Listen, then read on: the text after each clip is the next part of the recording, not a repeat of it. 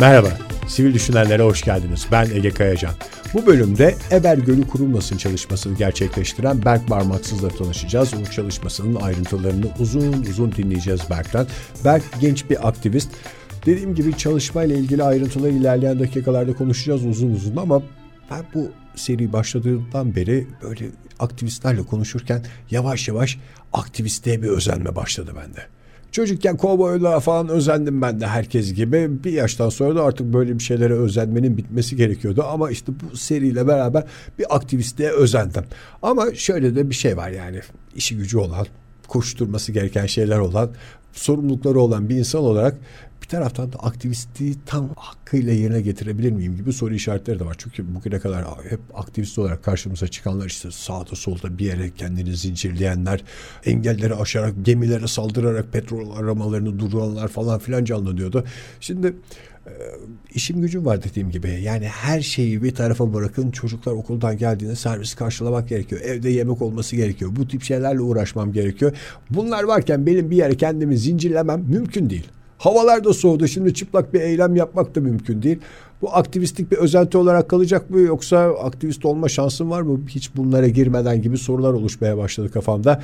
Neyse ki bunları sorabileceğim bir kişi var. Sivil Düşün'den sivil toplum uzmanı Ayşe Çamkıran bizimle. Ayşe şimdi e, sohbetlerimiz sırasında konuştuğumuz arkadaşlarımız aktivist olduklarını söylüyorlar. Bir aktivistin tanımını yapar mısın bize? Yani çünkü gözümüzde aktivist denince canlanan şey işte böyle Greenpeace'in böyle gemileri durdurmak için mücadele eden e, neferleri falan geliyor da benim konuştuğum aktivistler son derece sıradan normal insanlar gibi görünüyor. Öyle hiç gemilerin tepesinde birileriyle mücadele ederken gözümde canlandıramıyorum. Çok çok güzel söyledim. Ben de gülme aldı burada açıkçası. Aktivist tanımımız bizim hakların gelişimi için çalışan bireyler diye böyle çok insanların hemen gözünde canlanamayacağı bir şey de olabilir. Aslında belki kendimiz bile aktivistiz ve farkında değiliz. Nedir bizim aktivist tanımımız sivil düşün olarak veya aktif vatandaş? hak odaklı çalışmaları gönüllü faaliyetlerle zaman ve enerji ayıran yani gönüllü bir şekilde bu işi yapan. Yine aynı şekilde hak alanındaki çalışmalarda liderlik olma liderlik gösteren, bunun için yine gönüllü sorumluluk üstlenen bireylerden bahsediyoruz. Veya yine belirli bir hak alanında yeni bir girişim veya bir platform başlatılması için gönüllü çaba aslında gösteren bireylerden bahsediyoruz. Yani bu tabii ki de çok böyle net bir tanım değil, genişletilebilir ama aslında burada gönüllülük belki de içten gelen bir gönüllülük esas diyebiliriz. Yani bu aktivistten tam anladığımız ilk adımı atan insan aktive eden insanlar. İlk adımı atan da olabilir ya da belli bir adım içerisinde birilerinin yol aldığını görüyor olabilir. Bir sivil toplum örgütü içerisinde bile aslında yapılan çalışmaları dışarıdan desteklemek isteyebilir. Ya tamamen bu sorumluluk üstlenmek istiyorum veya bir yerde boşluk görüyorum, liderlik göstereyim, burada bir çözüm arayışına girelim. Neler yapabiliriz diye insanları bir araya getireyim diye düşünen bireyler de olabilir. Ama belli bir hak kaybının gördüğü yerlerde aslında içinden gelerek ben hep öyle söylüyorum hani kalbinden gelerek gönüllü olmak isteyen bireylerden bahsediyoruz. Berk günaydın. Günaydınlar abi merhabalar nasılsınız öncelikle? Çok teşekkürler Berk. Berk İzmir'den katılıyor sohbetimize, podcast'imize. İzmir'de e, şu anda tatilde misin? Ne yapıyorsun? Biraz tanıyalım seni. Ee, yok abi aslında ben zaten 9 Eylül Üniversitesi'nde okuyordum. Bu sene mezun oldum aslında ben. Hatta e, geçen Hı-hı. haftalarda mezun oldum diyebilirim. Aynı zamanda... Aa, tebrikler o zaman. Tebrikler diyerek başlayalım. E, teşekkürler. Aynı zamanda burada böyle bir e, freelance gibi de çalışıyorum bir yandan. E, bu şekilde İzmir'de yaşıyorum. Zaten Manitalıyım ben aslında. Çok da yakınım buraya. E, benim için Hı-hı. güzel bir nokta burası. Berk e, bu Sivil Düşünenler podcast serisinde bizim yapmaya çalıştığımız aslında e, hedeflerimizin en önemlisi yani e, bu işlere gönül veren insanların gözünde büyütmeden bir adım atabilmesi ve bu adımları atarken yalnız olmadıklarını hissedebilmesi. E, seni tanımak istemememin sebeplerinden bir tanesi de bu yani e, bir aktivist olarak bir gönüllü olarak e, bu çalışmayı başlattın.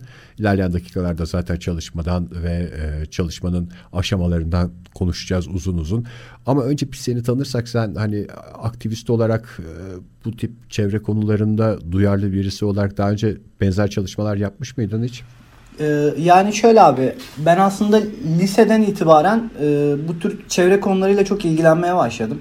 Yani e, o zamanlar işte yani Hayrettin Karaca da daha işte hayattayken ilk önce onun hayatını okumaya başladığımda ve işte ne bileyim e, onun ekolojiye verdiği değer, çevreye verdiği değer vesaire daha sonra işte biraz temayı falan araştırmıştım lise zamanında ve o zaman işte ufak çaplı böyle e, etkinliklere katılmaya başlamıştım. Aynı zamanda e, ne bileyim farklı çevre topluluklarını, sayfalarını takip ediyordum. Üniversiteye geçtikten sonra da yine e, 9 Eylül Üniversitesi Genç Tema Kulübü'nün e, olduğunu öğrendim. Oraya katıldım. 2 sene orada çalışmaya başladım. Hatta ikinci senede bir oradaki işte yönetim değişip e, orada da dış ilişkiler e, dış ilişkiler başkanlığı gibi bir şey yaptım yani. Yani böyle kol kolduk.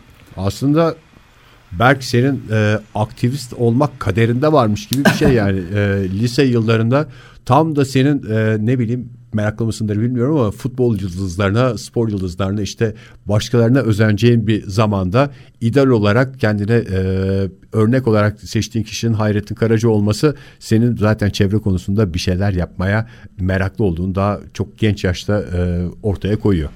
Yani olabilir abi belki evet yani biz aslında şöyle e, hem şehir hayatı içinde büyüdük ama aynı zamanda işte annem babam da hani e, köyde doğmuş insanlar ve çok sık da köye gidip gelirdik ve işte ne bileyim bugün o organik domateslerin yetiştirilmesi, ormanlık alanlarda insanların bir günlük böyle nefes almaya gitmesi falan biz onları çok daha rahat hani e, yapabilirdik, sahip olabilirdik zamanında.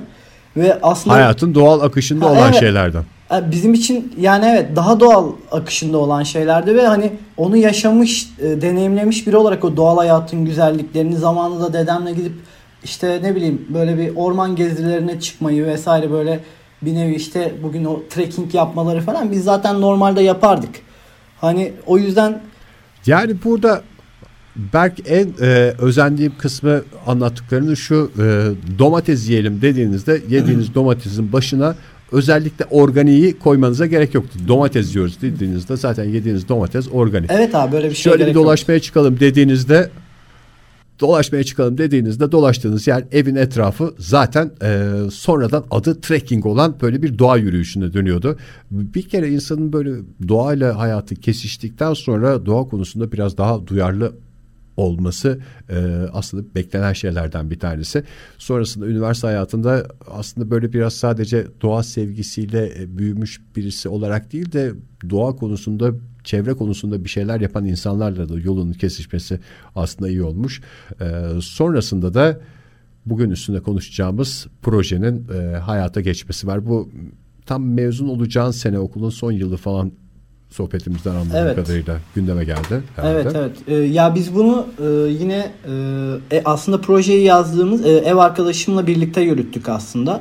Kendisi o da Manisalı. Onlar da e, çiftçilik yapmakta zaten. Hani o da aslında doğayla, toprakla vesaire çok e, sıfı, sıkı fıkı olan bir insan.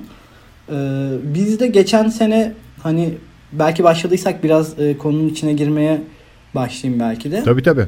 Yani e, hemen adını da koyalım. Eber Gölü kurumasın. Evet. Projenin adı, e, çalışmanın adı. Evet abi yani. Hemen biraz başına gelelim tekrar. E, yani biz mesela geçen e, sonbahar dönemiydi. Çok spesifik olarak direkt e, Eber Gölü'nü aslında biz de bilmiyorduk. Hani burası hakkında bir çalışma yapmalıyız diye böyle bir yola çıkmadık ama geçen sene sonbahar ayının başlarından sonbaharın sonuna kadar böyle bir e, inanılmaz bir kuraklık vardı. Yağmur yağmıyordu bayağı yani. Neredeyse Aralık ayının sonu gelmişti. Yani işte İstanbul'da atıyorum barajların doluluk seviyesi çok fazla konuşulmaya başlanmıştı vesaire. Yağmur yağmayınca zaten birçok farklı problem ortaya çıkıyordu. Ya dedik bu kuraklık illa hani bir şeyleri etkiliyordur. Bir bakalım bakalım yani dedik neler var neler bitiyor. Daha sonra işte kuraklığı böyle araştırırken o yağmurun yağmamasıyla birlikte oradan zaten işte iklim değişikliğine, kuraklığa vesaireye giriyoruz. Sonra şey gördük abi. Eber Gölü diye bir yer varmış meğerse ve e, bu göl Türkiye'nin 11. 12. E, Türkiye'nin en büyük tatlı su kaynağıymış. E çok güzel. Böyle sonra biraz Eber Gölü'nü araştırmaya başladık. İşte oralara zaten gidip yani şimdi Berk e, seni dinlerken şey diyeceğim de ya nasıl bilmezsin Eber Gölü'nü diyeceğim de e, Eber Gölü'nü ben de senin videonu izledikten sonra öğrendim. Yani e, dinleyicilerimiz de bir taraftan haberdar olmayabilirler Eber Gölü'nden ve e, ben şeyden çok etkilendim. Yani bu sen böyle bir dramatikte bir müzik koymuşsun. O videodan da bahsedeceğiz ilerleyen dakikalarda. Evet. O dramatik müzik yerine biraz daha neşeli bir müzik olsa bu televizyonda şey izliyoruz ya göl kenarı evleri falan Hı-hı. filan diye böyle magazin programları var. Orada Hı-hı. insanlar e, böyle göl kenarında evler kuruyorlar. Biz de izlerken vay be ne hayatlar yaşanıyor ne doğal güzelliklerin dibinde yaşama şansını buluyor insanlar. Tam da o görüntülerle başlıyor aslında sizin videonuz. Abi e, açıkçası biz oraya gidip oranın durumunu ve e, şimdi orada işte bir takım kişilerle de buluştuk ve bize gölün daha e, eski görüntülerini gösteremediler belki ama daha önceki durumlarını anlattılar ve biz de kuruyan alanı gördükten sonra ya oraya neşeli bir şeyler koymak çok hem ne bizim içimize sinecekti ne de sanki izleyiciyi daha etkileyen bir şey olmayacaktı. Bize bu hani bir bam telimizin oynaması gerekiyor gibi geldi bize. O da bu tür bu tür müziklerle hı hı. daha etkili olacak gibi geldi ama işin içinde birisi olarak sen bile gözden kaçırdıysan bunu daha çok kişi de gözden kaçırmıştır diyerek galiba Eber Gölü ile ilgili bir şeyler yapmaya karar verdiniz arkadaşınla birlikte. Ee, evet abi yani e, şimdi şöyle dediğiniz gibi birçok e, sivil toplum kuruluşunu, birçok çevre örgütünü, e, aktivistleri takip eden biriyim. Sosyal medyada, Twitter'da, Facebook'ta, Instagram'da. Ee, ama buna rağmen Eber Gölü ile ilgili herhangi bir çalışmaya veya çok e, önemli duyurulara ben denk gelmedim. Ama baktığınız zaman da Türkiye'nin 11. yani 11. deniliyor. Bazı kaynaklarda 12. deniliyor. Hani oraya çok takılmayacağım ama Türkiye'nin en büyük 11. 12. E, tatlı su kaynağından bahsediyoruz. Gölünden bahsediyoruz ve göl inanılmaz bir şekilde kurumaya başlamış ama kimsenin haberi yok. Ve irili ufaklı bir iki çalışma var. Yani araştırmaya başlarken aynı zamanda şey gördüm işte oraya zamanda Güven İslamoğlu falan gitmiş. Ee, hem de e, aralıklarla iki defa gitmiş. Daha sonra biraz araştırmaya başlayınca tabii bir iki tane daha e, böyle iş yapıldığını hani ufak duyurular yapılmaya baş e, çalışıldığını görüyorsunuz. Ama belli ki yeterli olmamış. Bizim aklımıza da şöyle bir şey geldi. Ya aslında şu anda e, sizin esas motivasyonunuz şey gibi görünüyor. Koskoca göl sahipsiz kalmış birinin bir şeyler evet. yapması lazım. Bu da bizim işimiz oldu falan diyerek işe koyulmuşsunuz. Ee, yani aslında şu da çok net bir şekilde karşımıza çıkıyor bu çevreyle ilgili konularda. Eber Gölü çevresinde yaşayanlar, yaşamı Eber Gölü'ne bağlı olanlar bu göldeki değişimi, kurumayı çok net şekilde görüyorlar ama seslerini nasıl duyuracakları konusunda tecrübeleri, birikimleri olmadığından çaresizliği yaşıyorlar. O yüzden yaptığınız çalışmalar gerçekten çok önemli aslında.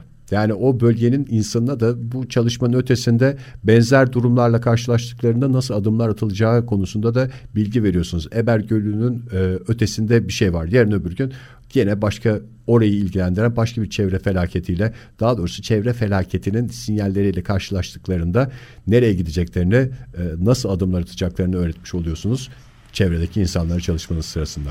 Abi kesinlikle çok doğru söylüyorsunuz. Yani biz zaten e, bir yerden sonra artık Eber Gölü ile ilgili araştırmalarımız devam ederken sürekli bir sorundan başka bir sorun, başka bir sorundan başka bir sorun çıkmış. Yani gölün kuraklığıyla birlikte hem gölün kendi kuruması, ekolojik hayatın e, son bulmaya başlaması göldeki, e, gölün kuruması ve ekolojik hayatın son bulmasıyla birlikte çevre halkın, yöre halkının e, gölden kazandıkları ekonomik hayatını kaybetmeleri, e, on, böyle birbirini tamamlayan bir zincir silsilesi gibi.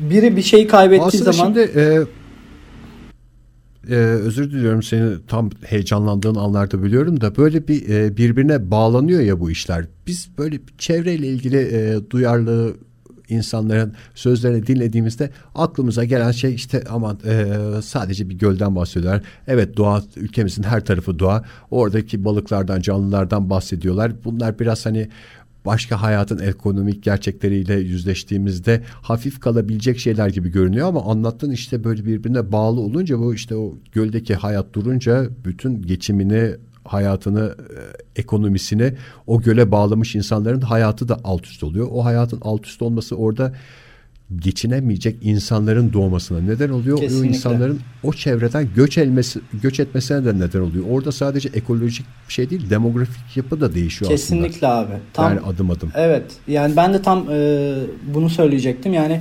ben e, işte lisansımı da e, iktisat üzerinde okumuş bir insanım ve hani işin ekonomik Hı hı. kısmını da iyi kötü hep bir taraftan düşünürüm belki bunu okuduğum için. Ama yani bunu da yatsın yani bu yatsınamaz bir gerçek. Sadece biz e, oradaki doğayı kurtaralım vesaire derken yani biz oradaki biz zaten gölü kurtarmaya çalıştığımızda evet insanların işini de kurtarmaya çalışacağız ama insanların işini kurtarabilmek de zaten orada o doğayı kurtarabilmek anlamına da gelecek. Aslında iki taraflı hep bir e, bağlantı var. Yani dediğiniz gibi şimdi oraya gittiğimizde insanlarla konuştuğumuzda o göl bittikten kurumaya başladıktan sonra insanlar bunun için belirli krediler çekmişler. Farklı işlere girişmişler. Kayık almışlar atıyorum. Adam artık göl kurumaya başladığı için kayığını çekmiş ve orada balıkçılık yapıyormuş. Eskiden yapamıyormuş. Ee, kendi işi bozulmuş. Fabrikaya girmiş. Hatta iş kazası geçirmiş. Parmaklarını kaybeden bir abi gördüm. Ee, bunun haricinde adamın oğlu önceden diyor ki adam belgeselimizin içinde de var hatta Turgut abiyle konuştuk orada direkt Hı hı. gölün yakında yöre halkından bir abimiz. Ee, adam diyor ki ben göle bağlı bir ekonomik hayat sürüyordum. Artık bunu kaybettim. Hadi ben kaybettim tamam ama ben şunu çok rahat biliyordum. Bizim önceden oğullarımız, işte kızlarımız, kimse çocuklarımız da e, gölle hayatını kurtaracaklardı ve dışarıya gitmek zorunda, göç etmek zorunda, farklı bir iş bulmak zorunda kalmayacaklardı. Ama artık böyle bir şey yok. Biz artık göç veriyoruz. E, hem köyün yapısı bozuluyor hem de tabii gittikleri büyük şehrin de demografik yapısı bir şekilde bozulmuş oluyor ve işin hem doğa kısmı hem de ekonomik kısmı bir yara almış oluyor abi. Ya bu tamamen e, çevreyle ilgili konuların e, böyle romantik aman doğamız bozulmasın aman oradaki balıklar canlılar ölmesinin çok daha ötesinde etkileri var. Bunların önemsiz olduğunu zaten söylüyorum. Bunlar da hayatımızı güzelleştiren e, çok değerli şeyler. Herkesin e, ihtiyacı olan şeyler. Ülke olarak da çok ihtiyaç duyduğumuz şeyler. Ama e, eğer böyle bir teraziye koyarsak sadece bunlar değil bunun yanına eklenecek çok başka şeyler de var. Peki gelelim bu çalışmanın başlamasına. Şimdi siz e, Eber çevresinde insanlarla konuşmaya başladığınızda bir aktivist olarak daha önce başka projelerde yer almışsındır da bölgedeki insanların aha işte iki tane genç geldi ne yapacaklar şimdi falan diye size bakışı ve olayların e, gelişmesi sırasında ilişkinizin değişmesini biraz anlatır mısınız bize? Ee, bu şöyle oldu. Biz zaten e, göle gitmeden önce yani çalışmamızı daha projelendirirken aslında neyi nasıl yapacağımızı planlamaya başladık. İşte atıyorum zaten mesela şey demiştim. E, Güven İslamoğlu'nun bir iki videosunu izlemiştim demiştim. Oradaki insanlardan bağlantılardan da yola çıktık. Atıyorum nerede kime ulaşabileceğimiz hakkında. Ee, Tabi göle gitmeden önce buradaki insanlarla işte orada Eber Gölü rehberliği yapan kılavuz e, Kadir Ateş Beyefendi var. İşte atıyorum onunla konuştuk. E, oranın muhtarıyla konuştuk. E, gibi yöre halkından da yine oraya gittiğimizde konuşabileceğimizi bize de taahhüt ettiler. Biz de işte tarihlerimizi belirledik. Gittik. Şimdi gitmeden önce konuya hakim olmakla gittikten sonra olayı ve oradaki kişilerin yaşantısını görmek tabii çok farklı. Yani evet bir göl kurudu, kuruma yani kuruyor diyorsunuz. Ama bu görmedikten sonra lafta kalınca e, biraz daha şey oluyor. Yani insanların ne yaşadığını yüzde yüz aslında gerçekten anlamıyorsunuz. Anlamaya çalışıyorsunuz. Belki iyi bir şekilde de kavruyorsunuz ama e, şimdi oradaki adam zamanında işini özel sektörde çalışıyormuş ama bir yerden sonra göl kılavuzluğu yapmaya başlamış mesela. Ama şu an mesela göl bitmiş. Çünkü turizm de var. E, a, e, o güzelliği tabii ki. değerlendiren. Yani ekoturizm diye bir şey var. Gerçekten müthiş bir şey. Yani e, bir orada çok farklı kuş türü var. E, atıyorum işte bunu e, Uğur Cengiz Erişmiş hocamızla da konuştuk. Afyonkaratepe Üniversitesi Profesör Doktor. E, orada mesela 2017 sayımlarına göre 146 çeşit kuş türü olduğunu söylüyor ve biz oraya gittiğimizde hala flamingoları vesaire gibi birçok farklı kuş türünü görebilme imkanı bulduk. Ve bugün işte atıyorum ne çok fazla var günümüz dünyasında işte herkes bir Instagram kullanıyor. Herkes bir fotoğrafçılık yapmaya çalışıyor ve insanlar şunu çok rahat diyebilir. Harika bir doğa var, yeşillik var ve inanılmaz kuş türleri var. Biz hadi bir gün oraya gidelim ve flamingoları çekelim. Ve bu oradaki kayıkçıya da oraya gittiğinde kaldığı otele de orada kaldığı otelde zaman geçirirken yiyeceği yemeğe de orada sucuk satan Afyon sucuğu meşhur mesela. Afyon lokumu meşhur. Bunlara satan adamlara da kaynak oluyor. Yani bir tane göl o kadar farklı şeye yol açıyor ki. Ve biz biz otele ilk gittiğimizde e, kalacağız işte o gün. Bir, hani o çekimler için kalmak zorundayız. Hem hava şartlarını değerlendireceğiz, drone uçuracağız vesaire bir şeyler yapacağız.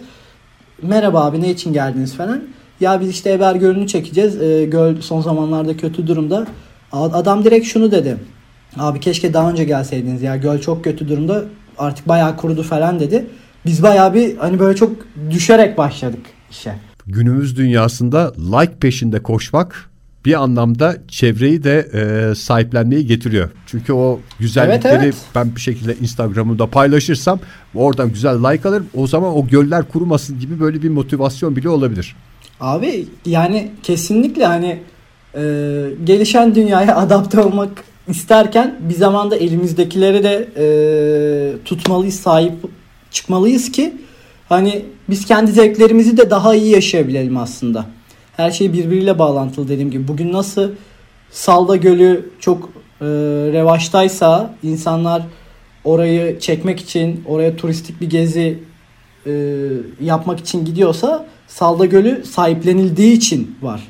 Aslında zaten mesela bizim Doğru. bizim çok temel düşüncelerimizden biri de Eber Gölü'nü çekerken şuydu. E, bundan belki 15 sene önce Salda Gölü de çok fazla bilinmiyordu. Ama orası bir şekilde farklı aktivistlerin vesaire kişilerin e, orayı ön plana çıkartmasıyla oraya tamam dediler. Bura, buraya bir zarar gelmesin ve burası bilindi.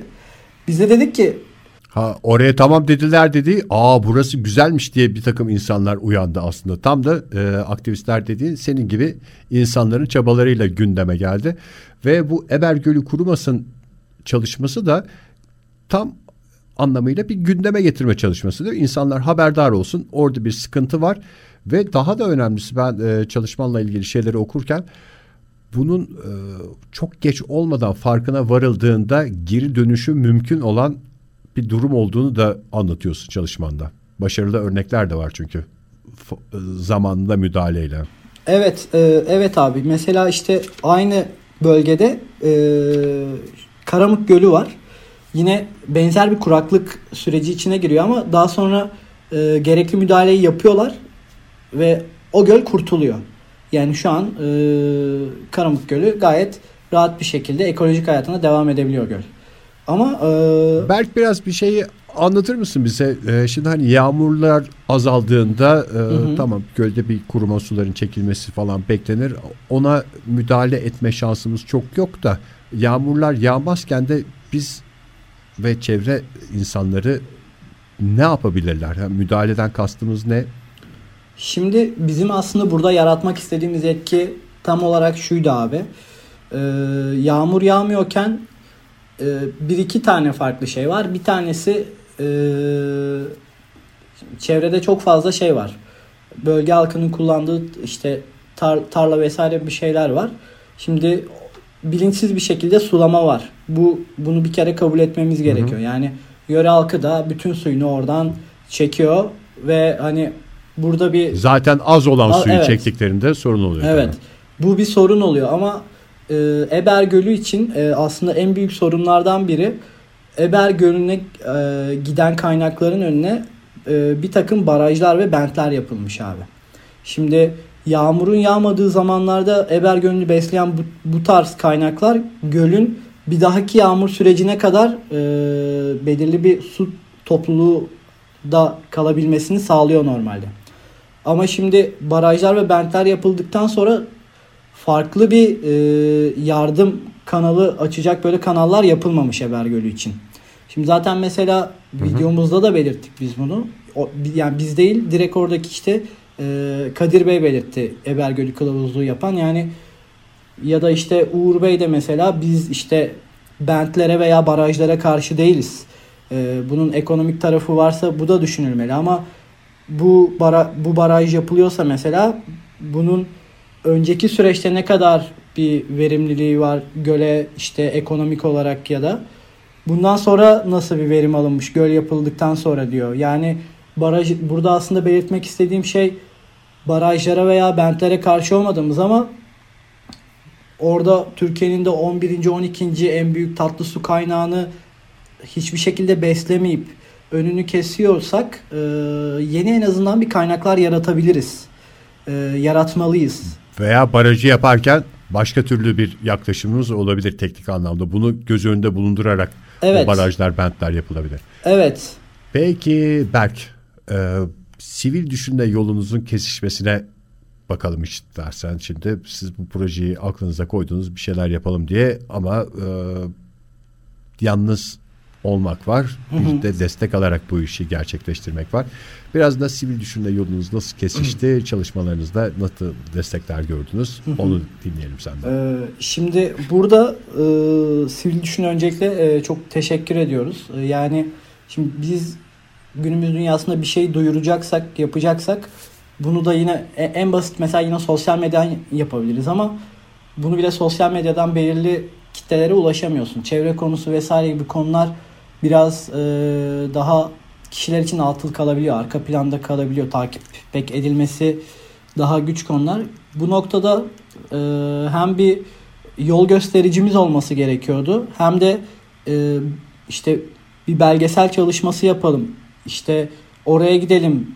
Efendime söyleyeyim sosyal medyada bir kampanya yürütelim veya işte çektiğimiz videoları sponsorlu olarak paylaşalım ki daha fazla insana buluşabilelim. Ya da bugün şu an burada size bu podcast yapabiliyorsam bile sivil düşün bağlantısıyla yapıyorum. Bu tür imkanlara olanak sağlaması hem maddi hem manevi anlamda e, sivil düşünün ne kadar e, iyi bir kuruluş ve ne kadar e, insanları işte iyiye yöneltmeye çalışan bir organ olduğunu gösteriyor. Biz de nereden destek bulabiliriz? İşte özellikle maddi konuda nereden destek bulabiliriz diye bir araştırmaya başladığımızda orada sivil düşün e, projelerini gördük. Birkaç tane proje gördük orada ve şey olarak da rahat hissettirdi bizi sivil düşün. Yani çok farklı alanda e, çok fazla kişiye destek sunmuş. Çok farklı alanda dediğim yani nasıl nasıl açıklayabilirim bunu? Biraz siyah çevre de var, sanat da var. Evet evet. Yani ee... çok siyaset üstü bir kurum gibi geldi bize. Yani işte LGBT hakkında destekliyor, kadın haklarını da destekliyor, çevre hakkını da destekliyor. Yani biz de bir baktık ki evet biz bunu e, projelendirirsek ve işte atıyorum araştırırken de mesela gördük yani baraj yapılmış ve yani ya bunu dile getirmeye çalışırken biz bunu herhangi bir siyasi vesaire olarak değerlendirmeyeceğiz ama belki de e, o şekilde algılanabilir dedik başka bir yere yazsak ama sivil düşünün bunu bu şekilde algılamayacağını düşündük ki zaten e, herhangi bir siyasi vesaire bir amacımız da yoktu bunu yazarken. Sadece gölü kurtarmak amaçlı bir iş yapacağımızı düşündük. Hı hı. Ee, çok da zaten projemizi gönderdikten sonra belirli revizeler yaptıktan sonra e, kabul ettiler projemizi sağ olsunlar. Buna göre bir destek de verdiler. Sivil Düşün'den destek alan, yardım alanların hep bahsettiği e, daha önce benzer işler yapanların hiç karşılaşmadığı şekilde hızlı olması senin e, sürecinde böyle hızlı mıydı? Evet şöyle güzel bir şey var abi sivil düşünde. Yani biz projemizi yazıp gönderdikten sonra projenin kabul edilip edilmeyeceği e, çok da uzun bir süre içerisinde şey olmadı. Yani bize çok kısa bir yani birçok farklı insan proje gönderiyor belli ki sivil düşüne bizim gibi. E, Ve biz gayet makul karşılanabilir bir e, süre içerisinde sivil düşünden evet projeniz onaylanabilir durumda veya revize edilebilir durumda diye bir mail aldık. Daha sonra revizelerimizi gönderdikten sonra direkt 1-2 gün içerisindeydi yanlış hatırlamıyorsam. Geri dönüşler aldık ve e, proje içerisindeki detaylar hakkında da e, proje uzmanımızla e, mailleştiğimizde çok kısa sürelerde bize cevaplar geldi. Gün içerisinde falan cevaplar geldi. Hani resmi kurumlardan bu tarz e, kısa sürede cevaplar almak açıkçası e, gayet yani eminim e, o civardaki muhtarla görüşeceğiniz zaman onunla bile böyle bu kadar hızlı randevunuzu gerçekleştirememişsinizdir. Ben geçenlerde bir ikametgah belgesi için iki gün uğraştım abi. Muhtar yerinde yoktu abi yani. yoktu yani ama sivil düşün bu konuda gerçekten çok iyiydi. Yani haklarını teslim etmek gerekiyor o konuda.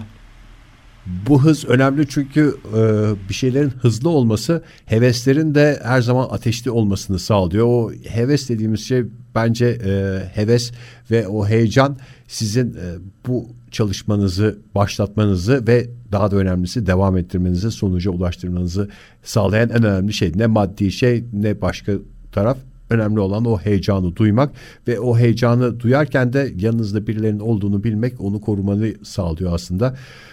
Belki bir de şeyi e, şimdi belki bizi dinlerken Aa, böyle bir durum var ben de bununla ilgili bir çalışma yapabilirim belki diyen dinleyicilerimiz için e, ve senin gibi gençler için ne önerirsin? Yani hiç kimsenin fark etmediği bir şeyi bulmak mı daha önemlidir yoksa birilerinin zaten üstüne çalıştığı bir alanda farklı bir açıdan yaklaşmak da mı etkili çevre konusunda? Yani e, bence şöyle bir şey. E, biz mesela ben atıyorum e, 9 Eylül'de temada e, genç temanın içinde yer alıyorken herkesin yaptığı çalışmaları da yapıyorduk. Yani bütün kulüp olarak gidip e, fidan dikimi yapıyorduk. Bu her zaman yapılıyor. Bu da çok güzel bir şeydi. Ama mesela her yani e, bunu nasıl söyleyeyim? Her her zaman yapılan bir şey bu niye sürekli yapılıyor ya denmesin. Çünkü herkes sürekli yeni bir e, bir yerin içine dahil oluyor ve onu ilk defa yeni öğreniyor mesela. Bu yüzden her zaman yapılan bir şeyi tekrar yapmak çok mantıksız gelmesin kimseye. İlk öncelikle bunu söylemek istiyorum ama ha tabii yeni problemler var mı yok mu bunların tabii ki araştırılması da gerekiyor. Atıyorum Eber Gölü'nü bilmiyorduk. Şu an Eber Gölü'nü biliyoruz. Ee, bu güzel bir şey. Çünkü bazı yeni şey yeni ol, e, olumsuzlukları da görüp korumak lazım. Geliştirmek üstüne koymak lazım. Ama bir de şöyle bir şey var. İçlerinde her zaman bence kişinin e, ya şimdi böyle bir kanaat önderi olabilecek bir tecrübe veya potansiyelde olduğumu daha düşünmüyorum. Ama inşallah bir gün o da olur Abi belki yani ama. şimdi öyle çok da tevazu göstermene gerek yok. Ortaya koyduğun bir iş var. Yani en basitinden benim bilmediğim, senin bilmediğin ve pek çok kişinin bilmediği bir gölden bahsediyoruz. Senin sayende oradaki sorunlardan bahsediyoruz.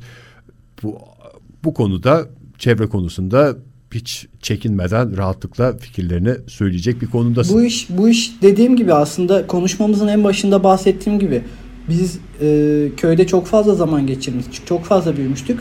Bu aslında bizim doğaya karşı olan sevgimiz e, içimizden gelen bir şey aslında. Hani bu zaten hiç insanların içinde yoksa e, ya işte bu göl kurumuş, iyi ya kurumuş bana ne diyen bir tavır varsa bu zaten olmaz ama gerçekten işte yazın nasıl orman yangınları varken herkesin içi yandıysa oraya karşı gidip bir şeyler yapmak istediyse bir yardımda bulunmak istediyse bu da bir şeydir.